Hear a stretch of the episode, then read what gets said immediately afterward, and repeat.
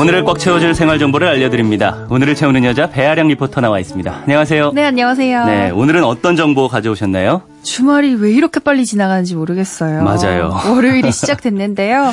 왜 월요병이라는 말 있잖아요. 그렇죠. 주말 동안 푹 쉬다가 월요일에 출근하면 뭔가 몸이 피곤하고 무, 무기력해진다는 뜻에서 붙여진 건데요. 네. 이 월요병이 그냥 근거 없는 우스갯소리가 아니고요. 진짜 직장인들이 많은 양의 업무와 스트레스에 시달리다 보면 신체적, 정신적으로 문제가 생길 수 있다고 음. 합니다. 직장인 증후군을 가볍게 생각하고 방치했다가는 나중에 몸과 마음이 심각하게 병들 수 있다고 하는데요. 네. 어떤 증후군들이 직장인들에게 많이 나타나는지 극복하거나 좀 줄일 수 있는 방법은 없는지 알려드릴게요. 음. 혹시 평소에 내가 여기에 해당되는 건 아닌지 확인해 보시는 것도 좋을 것 같네요. 어, 저한테도 유용한 정보일 것 같은데, 이- 저도 책상에 오래 앉아 있으면 어깨랑 목이 아프던데요.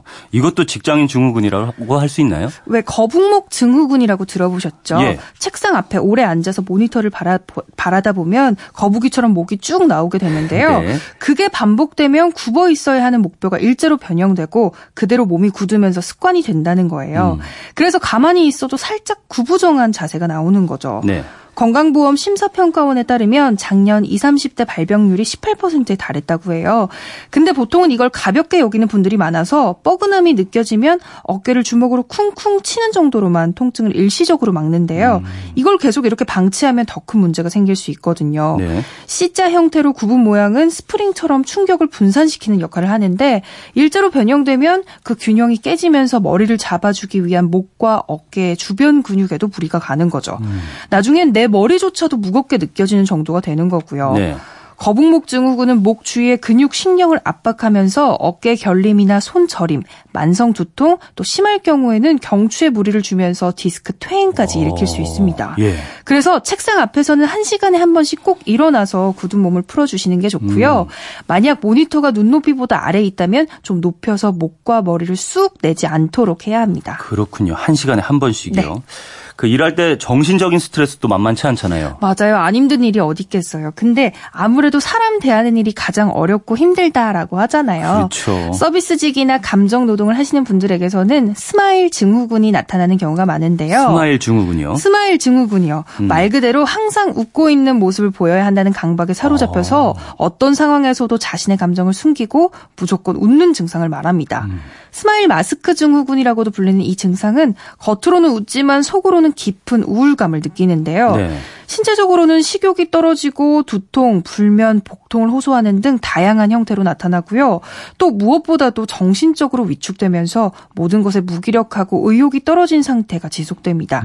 근데 이 증후군을 겪고 계신 분들은요, 지금 본인이 우울증에 빠지고 있다는 사실을 잘 모른다고 해요. 어, 예. 혹시 요즘에 내 화나 분노를 제대로 표현 못하고 계속 눌러서 심리적으로 불안정하거나 스트레스가 더 심해진 것 같다. 그럼 그냥 두실 게 아니라요. 상담받아 보시는 게 좋습니다. 그렇겠네요. 그 요즘은 번아웃 증후군에 대한 기사도 자주 볼 수가 있어요. 맞아요. 한 직장인 익명 커뮤니티가 직장인을 대상으로 설문조사를 했는데요. 국내 직장인 10명 중에 9명이 번아웃 증세를 경험했다고 합니다. 네. 금융업, IT 업계, 서비스, 유통 등 업계 대부분 분야에서 번아웃 증후군을 겪고 있는 건데요. 번아웃을 풀이하면 타서 없어지다 정도로 해석할 수 있을 것 같아요. 네. 왜 우리가 집중해서 일할 때 불태운다라고 말하잖아요. 그렇죠. 너무 불태워서 죄가 돼버린 거죠. 네. 일을 하는 동안에 내가 할 수 있는 집중과 몰두를 다 쏟아붓다 보니까 그게 끝났을 때 피로감과 무기력함만 남는 건데요. 음. 과도한 업무는 물론이고 결과주의, 끝없는 경- 경쟁하는 사회 분위기도 직장인들이 번아웃 증후군이 걸리는데 한몫하는 겁니다. 음. 보통은요 쉽게 짜증이 나고 네. 하고 있는 일이 부질없어 보이다가 또 갑자기 열정적으로 몰두하게 되고 다시 모든 게 무너지는 것 같은 헛헛함이 반복되는데요. 음. 롤러코스터처럼 감정이 오르락 내리락 하니까 그만큼 소진도 심하고요.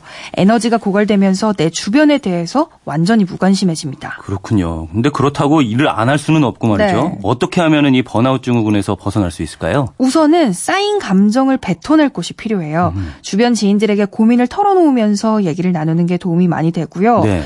또 직장과 집을 완전히 분리하는 게 좋아요. 그러니까 정해진 업무 시간에만 일을 하고 남아있는 일을 집에 가져가지 않아야 하고요. 그 스트레스를 집까지 이어지지 않게 하는 것이 번아웃 증후군을 극복할 수 있는 방법 중의 하나라고 합니다. 네. 무엇보다도 이런 증세가 나타난다면 하루라도 빨리 전문의에게 상담받는 게 가장 큰 도움 받으실 수 있고요. 네. 직장인들을 뭐 힘들게 하는 여러 신체적, 정신적 증후군들을 살펴봤는데요. 공통점이 있는 것 같아요. 이 스트레스가 그 근원이라는 점입니다. 월요일 시작이니까 오늘만큼은 평소보다 출근길 가볍게 하셨으면 좋겠어요. 오늘을 알차게 채울 꽉 찬 정보였습니다. 지금까지 오늘을 채우는 여자 배아량 리포터였습니다. 감사합니다. 네, 감사합니다.